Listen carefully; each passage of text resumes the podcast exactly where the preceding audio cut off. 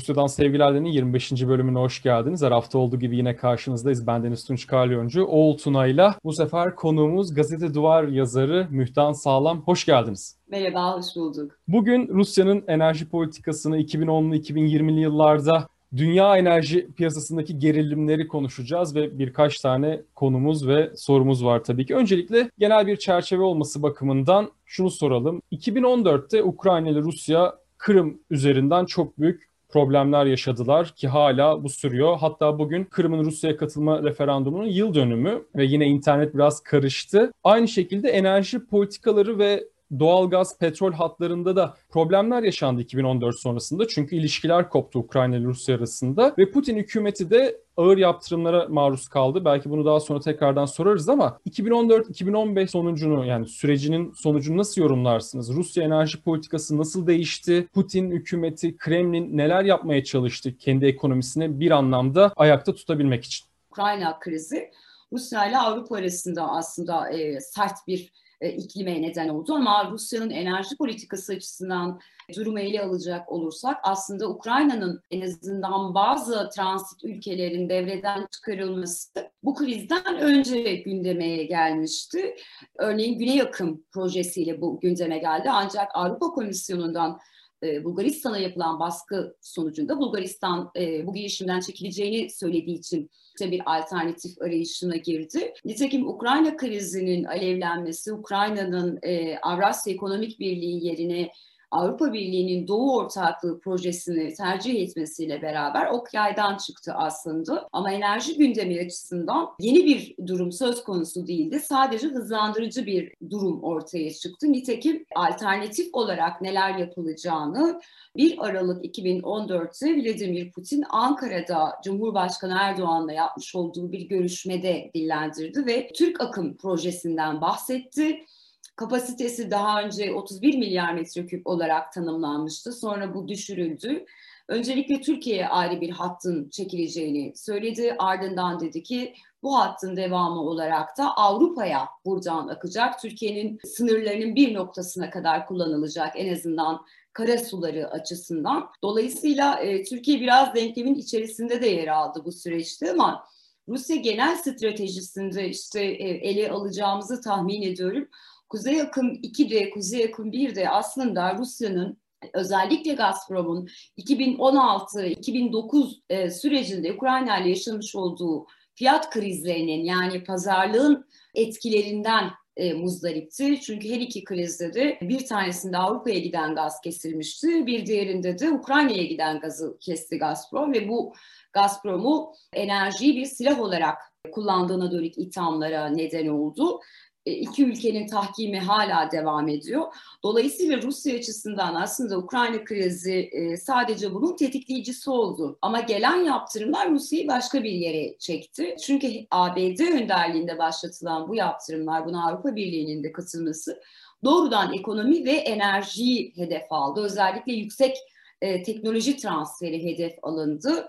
Biliyoruz ki Rusya'nın geleneksel sahalarının yanında hem doğalgaz hem petrol için Batı Sibirya gibi hani bildiğimiz sahaların yanında bir de doğu kaynakları var. Ancak bunların çıkarılması ya da Arctic bölgesi var.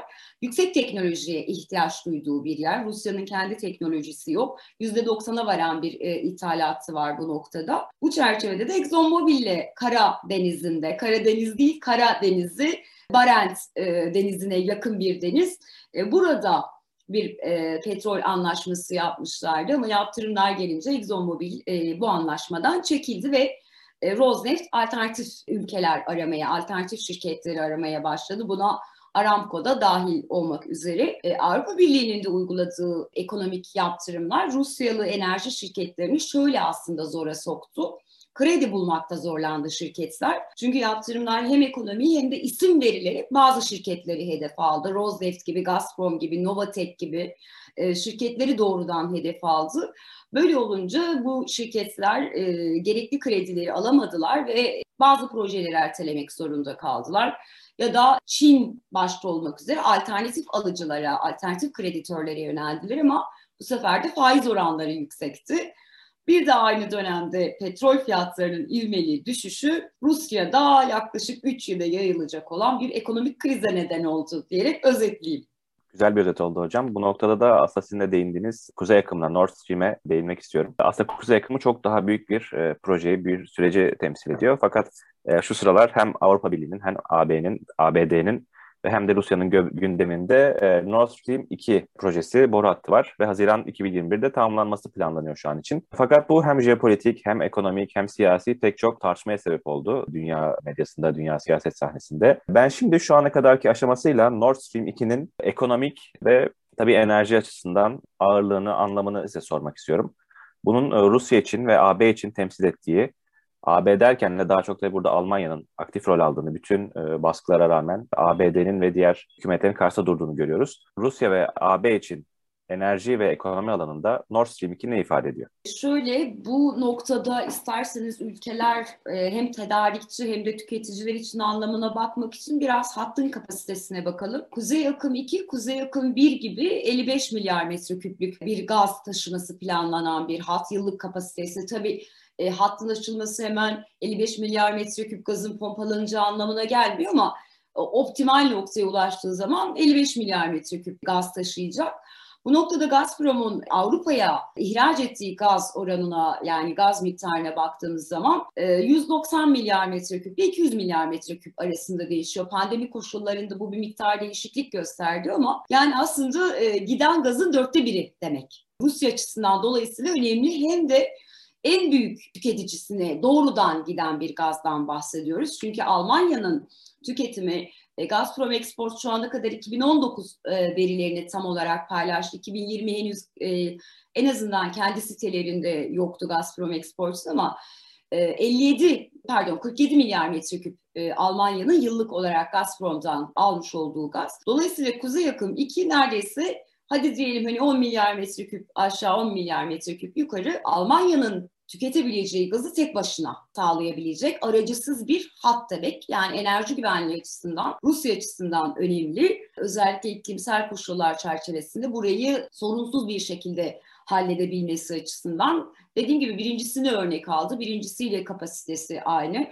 Birincisinde de e, benzer tartışmalar yürütülmüştü. Özellikle Baltık'ın kullanılıyor olması, e, Baltık Denizi kullanılıyor. Bu süreçte Baltık ülkelerinin Rusya ile tarihsel olarak en azından SSCB ile olan anlaşmazlıkları çerçevesinde çok mesafeli bir politika takınırlar.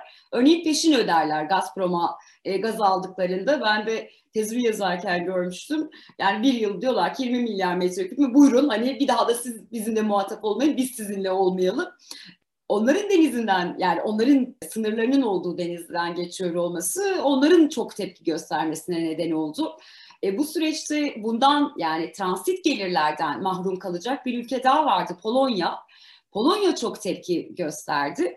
E, şimdi siyasi konjonktür ülkelerin e, birbirlerine olan politik yaklaşımları kadar boru hatlarından elde edilen bir alternatif gelir de var transit ücreti. E bunlar da e, Ukrayna gibi, Polonya gibi ekonomiler için önemli meblalar.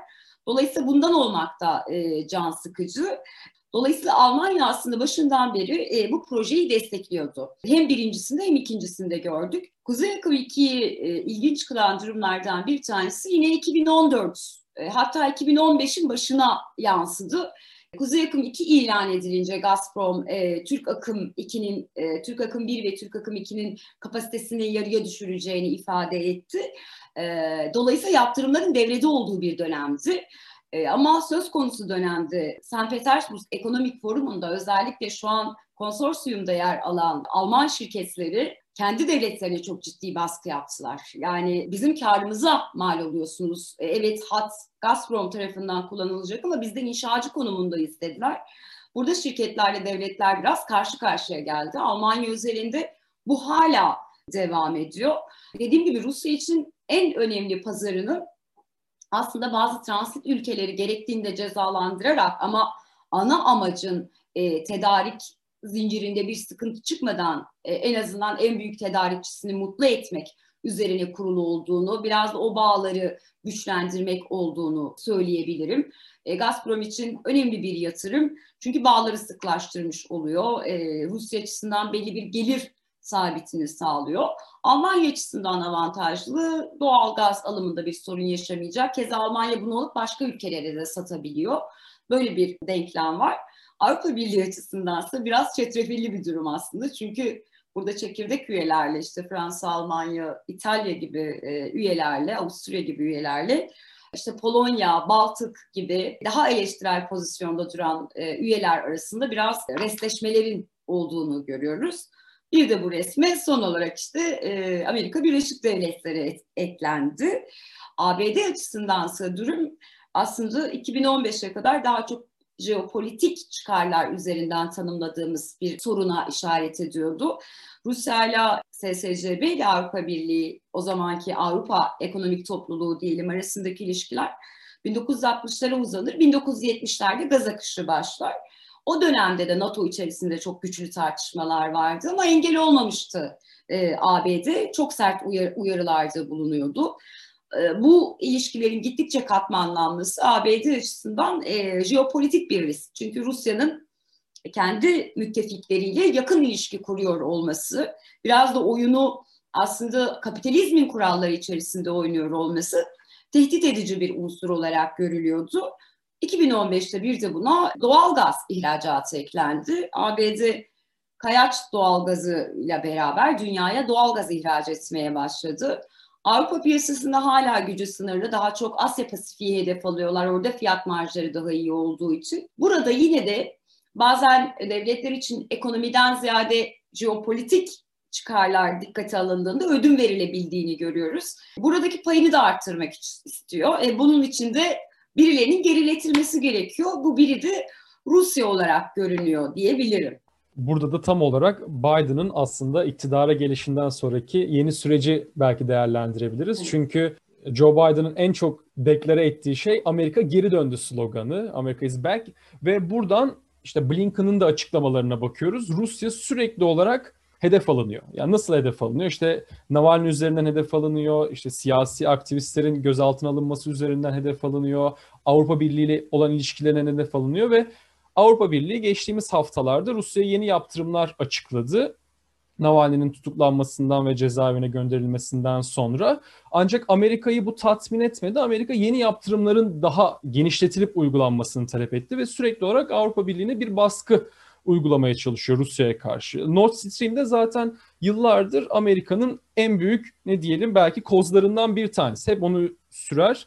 Burada Amerika'nın kendi sıvılaştırılmış doğal gazını Avrupa Birliği piyasasına sürme hikayesi, Nord Stream'i bir anlamda iptal edilirse kendi etkisini ve çıkarlarını daha iyi bir şekilde bölgede kullanabilecek olması gibi senaryoları ve Biden'ın iktidara gelmesinden sonraki Amerikan dış politikasıyla enerji politikasını nasıl yorumlayabiliriz? Aslında ABD'nin Rusya'ya dönük politikası Trump döneminden beri e, süre gelen bir politika yeni değil. Özellikle Kuzey Akım 2'ye dönük perspektifleri. Hatırlamak gerekirse Trump döneminde aslında yine Rusya'ya yaptırımlar uygulandı. Sadece Trump biraz e, nevi şahsına münasır diyelim en hafif kelimeyle kendisini tanımlayacak olursak bir lider olduğu için karmaşa vardı. Yani hani Putin'le başka bir ilişki kuruyordu ama e, o kurulu yapı, e, establishment dedikleri yapı aslında bu konuda zaten sertti. Şu anda Biden döneminde ise aslında bu politikanın devre alındığını görüyoruz. Örneğin e, Gazprom'la birlikte iş yapan şimdi büyük firmalar gibi o konsorsiyumun içerisinde alt firmalar da var. Yani kimisi vida üretiyor, kimisi işçilik satıyor. Her firmanın bir de alt işlerini yapan alt firmalar oluyor. Kimisi kredi sağlıyor. Bu firmalar tehdit edildi ve yaptırım listesine alınacakları söylendi Biden döneminde. 17 tanesi çekildi zaten bunun üzerine. Ama örneğin Biden yöne Blinken bu açıklamayı yaparken e, gazeteciler öyle dediler ki bu zaten Trump döneminde hazırlanmış bir listeydi. Şirketlere dönük perspektif. Siz biraz onun meyvelerini topluyorsunuz. Siz bir şey yapmadınız ki. Üstüne hiçbir şey koymamışsınız dediler. Bu şu açıdan önemli. Koyup koymamalarından bağımsız. Oradaki devamlılığı göstermesi açısından. Yani aynı e, açıklamayı biz Pompeo'dan da demek ki duyabilirdik. E, bunun altyapısı, hazırlığı yapılmış gibi görünüyor. ABD'nin Rusya konusunda en azından Avrupa Birliği açısından hassasiyet dediğim gibi hem jeopolitik hem de e, ekonomik gerekçelere artık dayanıyor. Bununla beraber Çin'le olacak olan resleşmede aslında son yaptırımlarla da beraber Rusya'nın bir taraf seçmeye zorlandığını söylemek gerekiyor. Yani ABD artık Orta Doğu'da oyalanmak istemediğini, bu sorunlarla oyalanmak istemediğinin mesajını bugün Türkiye'de dahil bazı ülkelere veriyor. Çünkü büyük bir resleşmenin savaşlı olur, savaşsız olur, Çin'le aralarında yaşanabileceğine dönük e, bir perspektif izliyorlar. Trump döneminden farklı olarak sadece ticari bir savaş görmeyeceğiz büyük ihtimalle. Ve bu noktada aslında Rusya'ya bir noktada taraf olman gerekiyor artık deniyor. Yani en azından Çin'le ilişkilerini nötrleyebilirsin deniyor. Ben en azından son yaptırımları biraz buna dönük bir mesaj gibi gördüm. Yani sanki Rusya'ya şey denildi gibi bak Avrupa pazarına kaybedecek çok şeyin var. O yüzden dikkatli ol. Navalny yaptırımları aslında daha önce değindiğimiz gibi biraz Avrupa Birliği'nin e, yaptırım politikasının güncellenmesiyle alakalı. Ama tabii ki bunların hepsinin insan hakları vurgusunu çok ön plana çıkaran Biden yönetimiyle de ilişkisi var. O ABD geri döndü politikasında aslında biraz daha Avrupa Birliği ile yakınlaşan bir politika izleyebileceklerini tahmin ediyoruz. Trump döneminde bu daha ayrıştırıcı bir dille yürütülüyordu. Avrupa Birliği'ne özellikle Almanya'ya çok yükleniyordu ama bunun alternatifini de sunmuyordu. Sadece hani NATO'ya olan aidatlarınızı ödeyin gibi bir tondaydı. Burada ise Almanya'nın ikna edileceğini bir şekilde ben Kuzey Yakım'ın bitirileceğini düşünüyorum bu çerçevede ama Rusya ile ben şu anda başka bir şeyin pazarlığını yaptıklarını düşünüyorum. Yani yüzde doksanı bitmiş bir projeyi şu an askıya aldırmak sadece Gazprom açısından bir kayıp değil. Avrupa Birliği'nin kendisi açısından da bir kayıp, şirketleri açısından da bir kayıp hem de pazar dinamikleri açısından e, sorun oluşturabilir. Bana kalırsa yani bu benim hani bir şeye dayandırmıyorum sadece tahmin ediyorum. Şu anda gördüğüm kadarıyla e, Rusya'yla daha büyük bir mücadeleci müda, mücadelede alınacak pozisyonların hesapları yapılıyor ve e, Kuzey Yakın 2 şu anda onların yani ABD'nin elindeki en işlevsel kart gibi görünüyor. Çünkü yaptırımların ağırlığını, yeni gelen yaptırımların ağırlığını biraz da şu anda yürütülen örtük diploması belirleyecek. Peki tam da siz bunu söyledikten sonra şunu sorma ihtiyacı hissettim. Almanya bu durumda yani Merkel'in sonuçta Almanya ile Rusya arasındaki ilişkilerde şunu görüyoruz hep. Avrupa Birliği Rusya arasında da aynı şey geçerli olabilir. Bir tarafta insan hakları var, bir tarafta Avrupa Birliği'nin ve Almanya'nın işte Hatta Alman yetkililer Navalny'nin Novichok ile zehirlendiğini açıklamışlardı. Navalny kendisi Berlin'de tedavi görmüştü ama Nord Stream 2 ve diğer ticari anlaşmalar sürekli devam ediyor. Yani bir tarafta insan hakları varsa diğer tarafta ekonomik çıkarlar da Avrupa Birliği tarafından ve Almanya tarafından göz ardı edilmiyor. Hatta buna rağmen o projenin tamamlanması bir şekilde Almanya'nın kendi üretim hacmini arttırabilmesi senaryoları devam ediyor. Ancak ABD'nin en büyük kartı olsa bile Almanya buna tamam diyebilecek mi ya da tamam der mi? Yani şöyle, pazarlığın Almanya neresinde? Almanya şimdi şöyle şu an hani Merkel gidiyor hani Merkel'in yerine gelecek şu anki ilk veriler daha e, sola yakın yapılanmanın gelebileceğini sinyallerini veriyor ama çok erken hani bunu konuşabilmek için yine de Merkel'in gidişi sonrası süreç yeniden güncellenecek.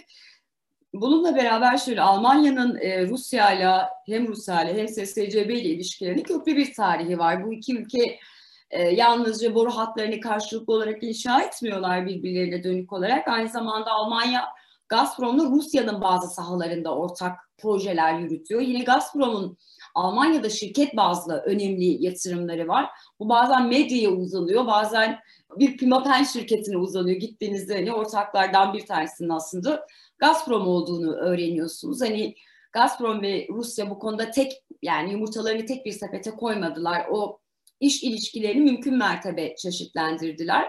Ee, bununla beraber Almanya için e, Rusya önemli bir otomotiv piyasası aynı zamanda. Önemlidir hani Rusya açısından.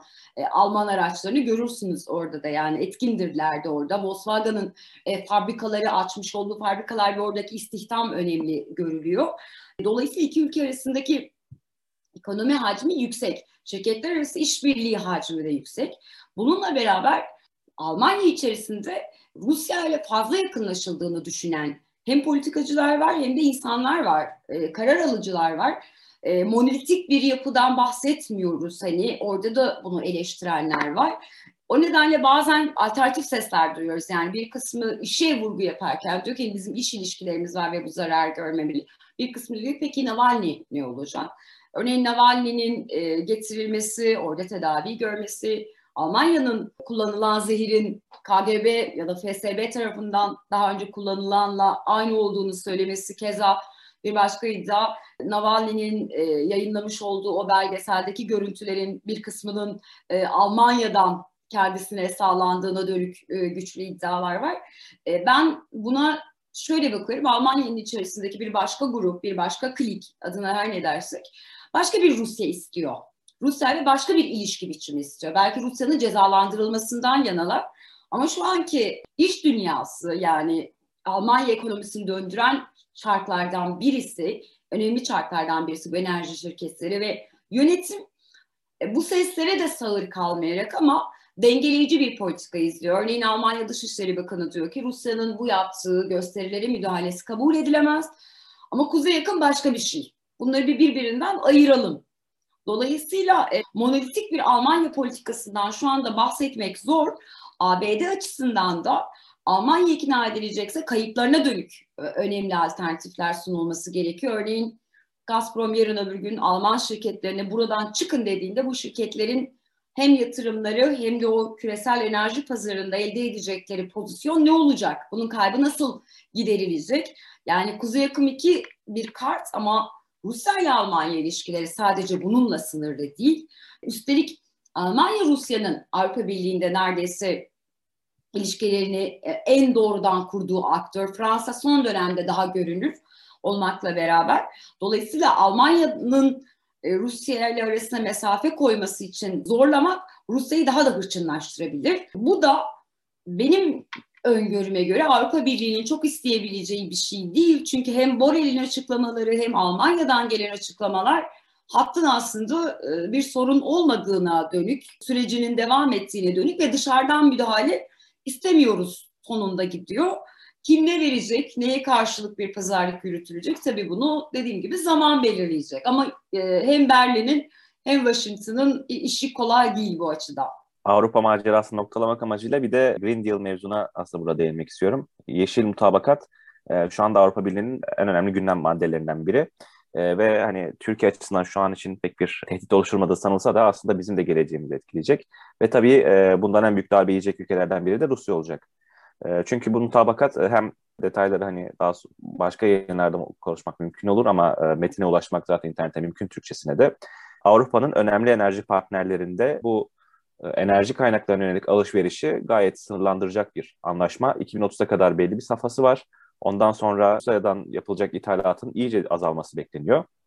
İkinci olarak da e, bu ekonomik partnerlerin sınırda karbon uygulaması gibi farklı sınırlamalara, farklı diyelim e, ekonomik yaptırımlara tabi olacağı düşünülüyor. Ve ayrıca mutabakatın e, yine bu partnerlere ithal edilmesi mevzusu da var. İhraç edilmesi mevzusu da var. E, siz Rusya'nın e, ekonomisinin ve AB-Rusya ilişkilerinin yeşil mutabakat çerçevesinde nasıl etkileneceğini görüyorsunuz? Yani eğer AB e, yeşil müsabakatlı yazılanları birebir uygular ve diğer ülkelerde benzer bir katılım gösterirse Rusya açısından sıkıntı olacağını düşünüyorum. Tamam doğalgaz kömüre göre ya da petrole göre daha az e, karbondioksit salımına neden olan bir e, enerji türü. Bununla beraber yine de karbon salınımı yapıyor ve bu iklim açısından tehlikeli görülüyor. Ancak e, sadece Rusya açısından değil dediğim gibi burada benzer işler yapan şirketlerin nasıl bir politika izleyeceği önemli. Yani Avrupa Birliği'nin kendi üyelerinde nasıl bir politika izleneceği önemli. Rusya zaten Paris İklim Anlaşması'nda Türkiye'nin aksine imzaladı ve onaylayan ülkelerden bir tanesi parlamentosundan geçirdi. E, kendisi de bir güncellemeye gidiyor. Ancak Putin geçtiğimiz günlerde dedi ki bunun üzerinden ekonomimizin hedef alınmasını kabul etmiyoruz diye. Büyük ihtimalle Rusya birazcık zaman isteyecek benim tahminim.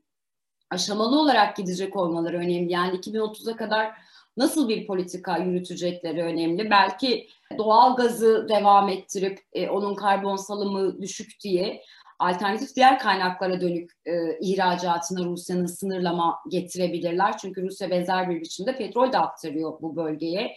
Şu an alımların bir kısmı azalıyor olmakla beraber kömür de satıyordu.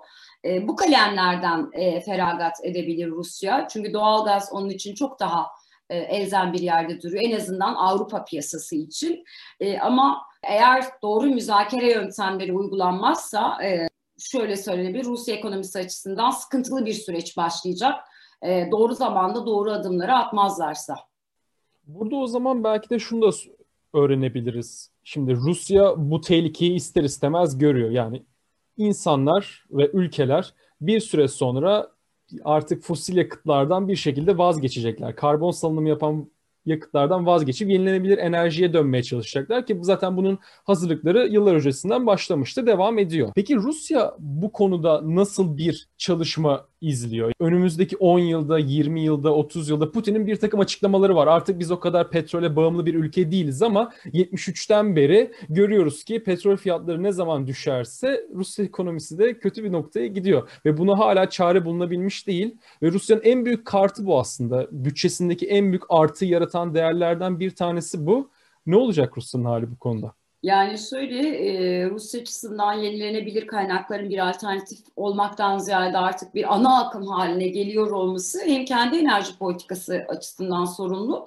Çünkü Rusya ekonomisinde doğal gaz ve baskın olarak kömür kullanılıyor ve Rusya'nın e, alternatif olarak uyguladığı bir diğer strateji nükleer tabii ki. Nükleer kullandıkları için bu konuda biraz daha rahatlar, sayısını arttırırız diye düşünüyorlar en azından. Öte yandan e, benim tahminim şu anda ABD'deki pratikten de görüyoruz. Öncelik aslında kömür. Kömürün gündemden çıkarılması. Çünkü e, şöyle bir örnek vereyim. E, Gazete Duvar'daki yazımda da var. Yarın yayınlanacak. Örneğin 3500 megawatt tüketen bir hane yani bu hanenin yıllık olarak hane başına düşen karbondioksit salınımı kömürde 3500 ortalama kilogram. Doğal gazlar ise bunun yarısı.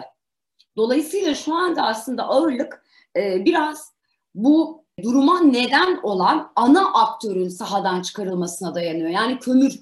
Öncelikle hedef kömür aslında. E, çünkü şunu düşünebiliyorsunuz. E tamam ama doğalgazınki daha az. O zaman daha idare edilebilir. Bunu neden söylüyoruz?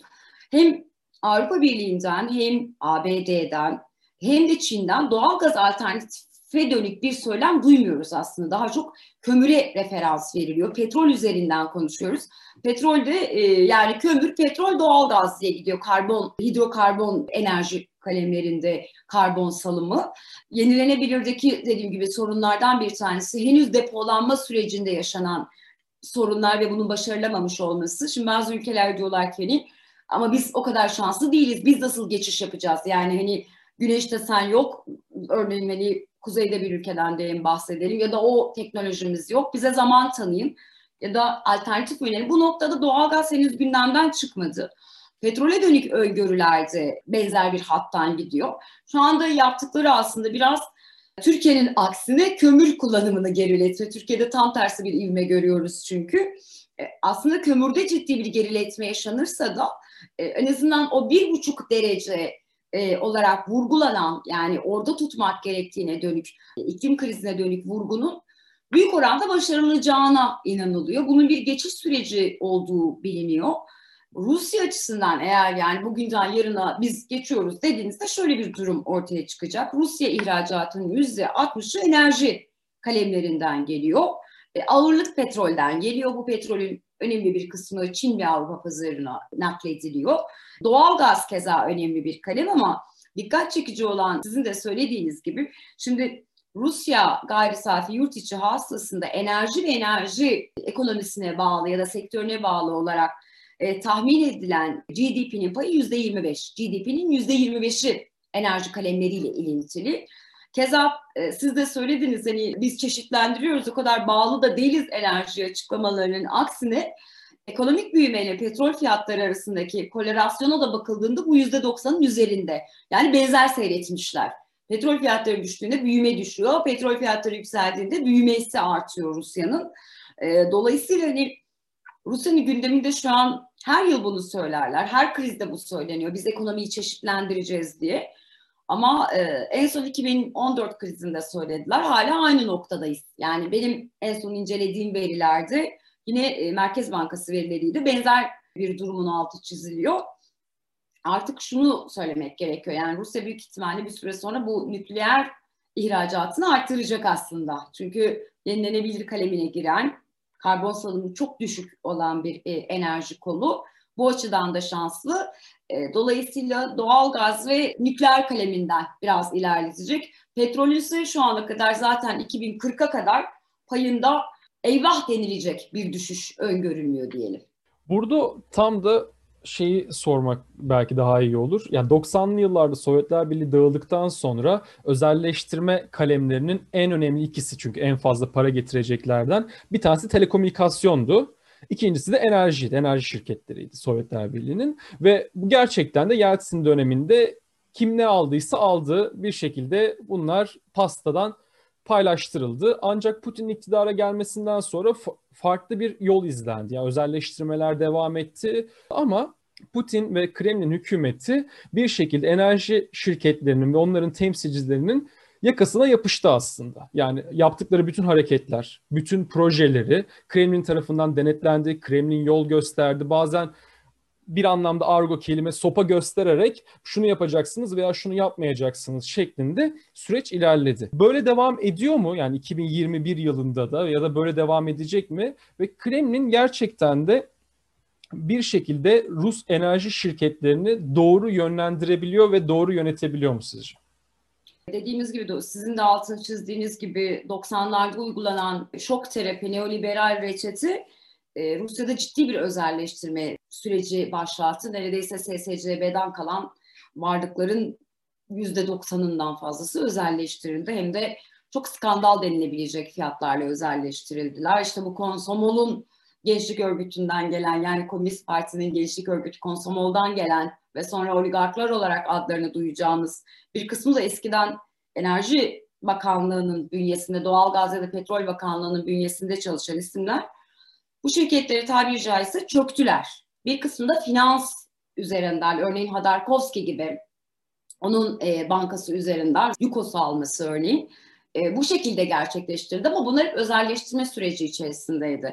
Putin yönetimi bunda bir e, değişime gitti. Aslında Rusya tarzı kapitalizm dediğimiz bir modele geçtiler. Devletin daha baskın ve rehberlik yapacağına dönük e, bir vizyonla hareket ettiler. Bazı oligarklar Berezovski gibi, Hadarkovski gibi isimler örnek emsal teşkil edecek şekilde aslında e, cezalandırıldılar ki 21 oligarka bu anlamda ciddi bir mesaj verildi ne olabileceğine dönük. Yine bu dönemde Rusya'da yargının, polisin ve iktidar arasındaki bağın görünür olduğunu gördük cezalandırma pratiği açısından. Ama şunun altını çizmek gerekiyor. Evet e, doğal gazda Gazprom'da zaten devlet hissesinin %38'ini korumuştu. Bunu arttırdı. Rosneft bir kısmını aldı ve %50.02'ye çıkarttı. Burada kritik olan Rosneft'ti. Rosneft satılmamıştı zaten ama küçük bir yapıydı. Yukos'a el konulması sonrasında önce işte Baykal Grup aldı. Sonra Baykal Grup'tan Rosneft bu şirketi aldı. Bu dönemde işte Hadarkovski'nin vergi borçlarına karşı bu alışverişin takas edilmesi tepki çekmişti. Yani bir el koyma pratiği olarak görüldü bu. Ama şunun altını çizelim. Kremlin ya da Putin yönetimi burada e, iktidar bloğunda bir güncellemeye gitti. Evet bazı yerlerde örneğin Igor Seçin gibi ya da Kremlin klanları denilen e, grupların baskın olduğu yani birinin Gazprom birinin Rosneft'in başında görmemiz bildiğimiz bir şeydi ama bu dönemde Lukoil'ın da Novatek'in de yükselişini atlamayalım. Yani örneğin e, Oleg Deripaşka yaptırım listesinde olan bir isim. Alek Berov keza öyle. Şimdi her oligark sahadan çekilmedi. Belli bir itaat ve ilişki ağı yeniden örgütlendi. Sadece belirleyicilik biraz daha Kremlin tarafından örgütlendi. Ama hani şunu çok rahatlıkla söyleyebilirim. Oligarklarla hesaplaşıldı mı derseniz hayır. Bakalım yani Putin dönemindeki servet artışlarına baktığımız zaman öyle hiçbirinin servetinde ciddi bir kayıp yok. Hatta bazıları vali oldu. Çukatka'ya vali olan bir Avramoviç'ten bahsediyoruz. Dolayısıyla evet bir kısmı hedef alındı ve diğerlerine örnek gösterildi itaat edilmezse ne olabileceğine dönük. Ama Putin e, o kapitalizmden çok da vazgeçmedi bence. Çünkü Yukos e, olayından sonra bunun tekrarlanmayacağının aslında senedi olarak Rosneft'in %20'si BP'ye satıldı. Tamam o sırada bir alım yapacaklardı. TNK BP alıyorlardı. Önemliydi ama BP'nin seçilmesinin bir sebebi de küresel piyasaya bir mesaj vermek. O bir defalık bir şeydi. Bu bir daha sizin mallarınıza el koymayız biz Rusya olarak. Uluslararası hukuka bağlıyız, tahkimi tanıyoruz. Devlet öyle bir devlet değil denildi. Ama hani şunu söyleyebiliriz. Bu şirketler şu anda Kremlin'le ortak bir strateji yürütüyorlar. Yani Lukoil de Novatek de özel olmakla beraber tırnak içerisinde Gazprom ve Rosneft'ten çok farklı değiller. Sadece e, diğer iki şirketin gelirleri doğrudan hazineye giderken burada daha başka ya da rezerv fonuna giderken burada başka bir model örgütleniyor ama e, şunun altını çizmek istiyorum. Rusya kapitalist midir? Evet. Rusya enerji kaynaklarıyla kapitalist sistemle bağ kurmak zorunda olan bir ülke. Alternatifini yaratması çok zor. Çünkü küresel sistem aynı zamanda ona Venezuela örneğini gösteriyor. Enerji kaynağınızın olması yetmiyor. Bunu satabilmeniz için piyasa aktörleriyle birlikte onların kurallarıyla en azından hukukun üstünlüğü ve sermaye e, konusunda tahkimi tanımanız gerekiyor. Rusya neredeyse bütün yabancı yatırımda tahkimi tanır, projelerinde tahkimi tanır. Oligarkların dediğim gibi serveti arttı. O yüzden hani temkinli yaklaşmakta fayda varmış gibi geliyor bana. Hocam o zaman genel bir soruyla başlamıştık ve yine genel bir soruyla bitirelim. 2020 ee, yılı Rusya için kötü geçti. Tabii herkes için kötü geçti orası ayrı. Ekonomik olarak da farklı alanlarda da. Fakat 2020 Rusya için bir petrol kriziyle başladı. Ve geçtiğimiz haftalarda bu kriz nihayet sona erdi. Arabistan'la bir tür anlaşmaya gidileceği, OPEC'in işte diğer aktörlerin bu petrol fiyatlarındaki regülasyonlarda daha e, nasıl diyelim e, anlaşarak ilerleyecekleri paylaşıldı. Şu anda da petrol işte 67 dolar seviyesinde. Bunun yanı sıra paralel olarak Rusya'nın tekrar Körfez bölgesinde bazı açıklamaları oldu. Şey Lavrov Katar'daydı. Arabistan'ı ziyaret edeceği söyleniyor zaten. Toparlamak gerekirse 2020 yılı öngörüleri başlığı altında Rusya'nın e, Orta Doğu'daki rolü ve bu e, petrol krizinin sona ermesinin etkilerinin nasıl olacağını düşünüyorsunuz? Yani şöyle petrol krizi açısından e, yaşanan durum Rusya yani 2014'te gördüğümüz petrol piyasasının kendisinden gelen e, bir dinamikten kaynaklanmadı aslında. Bütün küresel yani talepte bir düşüş oldu kapanma önlemleriyle beraber. Şu anda bu gevşiyor.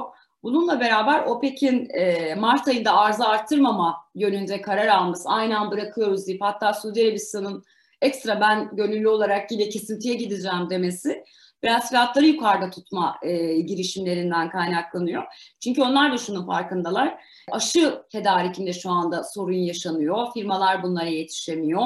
Nedendir bilinmez patent takıntıları yüzünden, o kar marjları yüzünden Hindistan başta olmak üzere diğer şirketlerin aşı üretmesine izin verilmediği için bazı ülkeler yeniden kapanıyor, yeniden açılıyor. İşte İtalya üçüncü dalga için yeniden kapanıyor. Türkiye'de benzer bir dinamik var. Cumhurbaşkanı Erdoğan pazartesi günü kabine toplantısı sonrasında dedi ki yeniden kapanma önlemleri gelebilir. Bunlar doğrudan petrol piyasasına etki ediyor ister istemez. Çünkü talebiniz güncelleniyor, daha düşüyor. İşe gitmiyorsunuz, evden çalışmaya devam ediyorsunuz. Hafta sonu bir yere gitmiyorsunuz. E, bu da kullanacağınız petrole yansıyor. Dolayısıyla bu öngörü devam ettiği için e, durumu tam olarak değerlendiremiyorlar. O nedenle aylık olarak toplanıyor OPEC Plus Rusya'nın da dahil olacağı şekilde ve burada karar vermeye çalışıyorlar. Ama arzın artışında e, Rusya'dan ziyade Suudi Arabistan çok temkinli arttırmaması gerektiğini düşünüyor OPEC'in ve OPEC Plus'ın. Yani temkinli kalalım, biraz daha duralım, bir bekleyelim politikası izliyorlar. Çünkü şu anki seviye onlar için iyi bir seviye. Bir de 2020'nin açığını kapatmaya çalıştıklarını görüyoruz. Dolayısıyla e, burada hani e, şunu söyleyebilirim Rusya açısından biraz böyle denklem birbirinin içerisine geçmiş durumda. Rusya'nın Orta Doğu'daki e, durumuna bakacak olursak burada hızlandırıcı iki faktör oldu. Birincisi Suriye'ye müdahale etmesi yani Esad'a destek olması 2015'te. Buradaki aktörler açısından e, bakın Rusya nasıl müttefikinin arkasında duruyor gibi bir PR faaliyetini sağladı. Bunun yanında bir de 2016'da gelen OPEC Plus şemsiyesi altında bir araya gelme. Nitekim 2017'de e, Suudi Arabistan Kralı Salman, tarihte ilk defa bir Suudi kralı yanılmıyorsam 50 uçakla Moskova'ya gitti. Daha önce Kral Abdullah gitmişti ama o zaman veliaht da hala tahta değildi henüz. bu açıdan tarihi bir anda keza Velah Prens'in defalarca gittiğini biliyoruz. Burada Suudi Arabistan, Katar ve e, Birleşik Arap Emirlikleri'nin Rusya'da yatırımları artıyor. Aynı zamanda bu ülkelerle Rusya Yatırım Fonu arasında güçlü bir ilişki var. Bunlar önemli ama şunu dikkate almak gerekiyor. Şimdi bu ülkeler de dış politikada çeşitlendirmeye gidiyorlar ve aslında biraz ABD'ye karşı bir alternatif gibi sunuyorlar Rusya'yı. Yani e, biz de Rusya'yla iş yaparız. Bizi desteklemezseniz biz de böyle davranırız diye. Uzun vadede bu ittifakları Rusya etkilemiyor. Etkilemek de istemiyor. Zaten Putin de Lavrov da pragmatik bir bakış açısıyla duruma yaklaştıklarının altını çiziyorlar. Biz de sizin yani Putin'in Riyad'da 2019'da yaptığı açıklama ne biz sizin müttefiklik ilişkilerinize ne de iç işlerinize karışırız açıklaması aslında ABD ile olan bağlarınız bizim için sorun değil. Farkındayız bu durumun. Ee, ama işimize bakalım biz ne yapabiliriz gibi bir mesaja dayanıyor. Ee, biraz daha ekonomi, enerji ve o pragmatizme yaslanan en fazla orta vadeye kadar iler şu anki konjonktürde tabii ki ilerleyebilecek bir e, yakınlaşma diyebiliriz ama alternatif olabilir mi? Bu çok güçlü bir daha. Bana zor geliyor. Rusya'nın da olmak istemediğini düşünüyorum. O halde çok teşekkür ederiz programımıza geldiğiniz, davetimizi kırmadığınız için. Ben teşekkür ederim konuk ettiğiniz için. Rusya'dan sevgiler denin bu bölümünde noktalıyoruz. Gelecek hafta tekrar görüşeceğiz. Hoşçakalın, iyi akşamlar diliyoruz.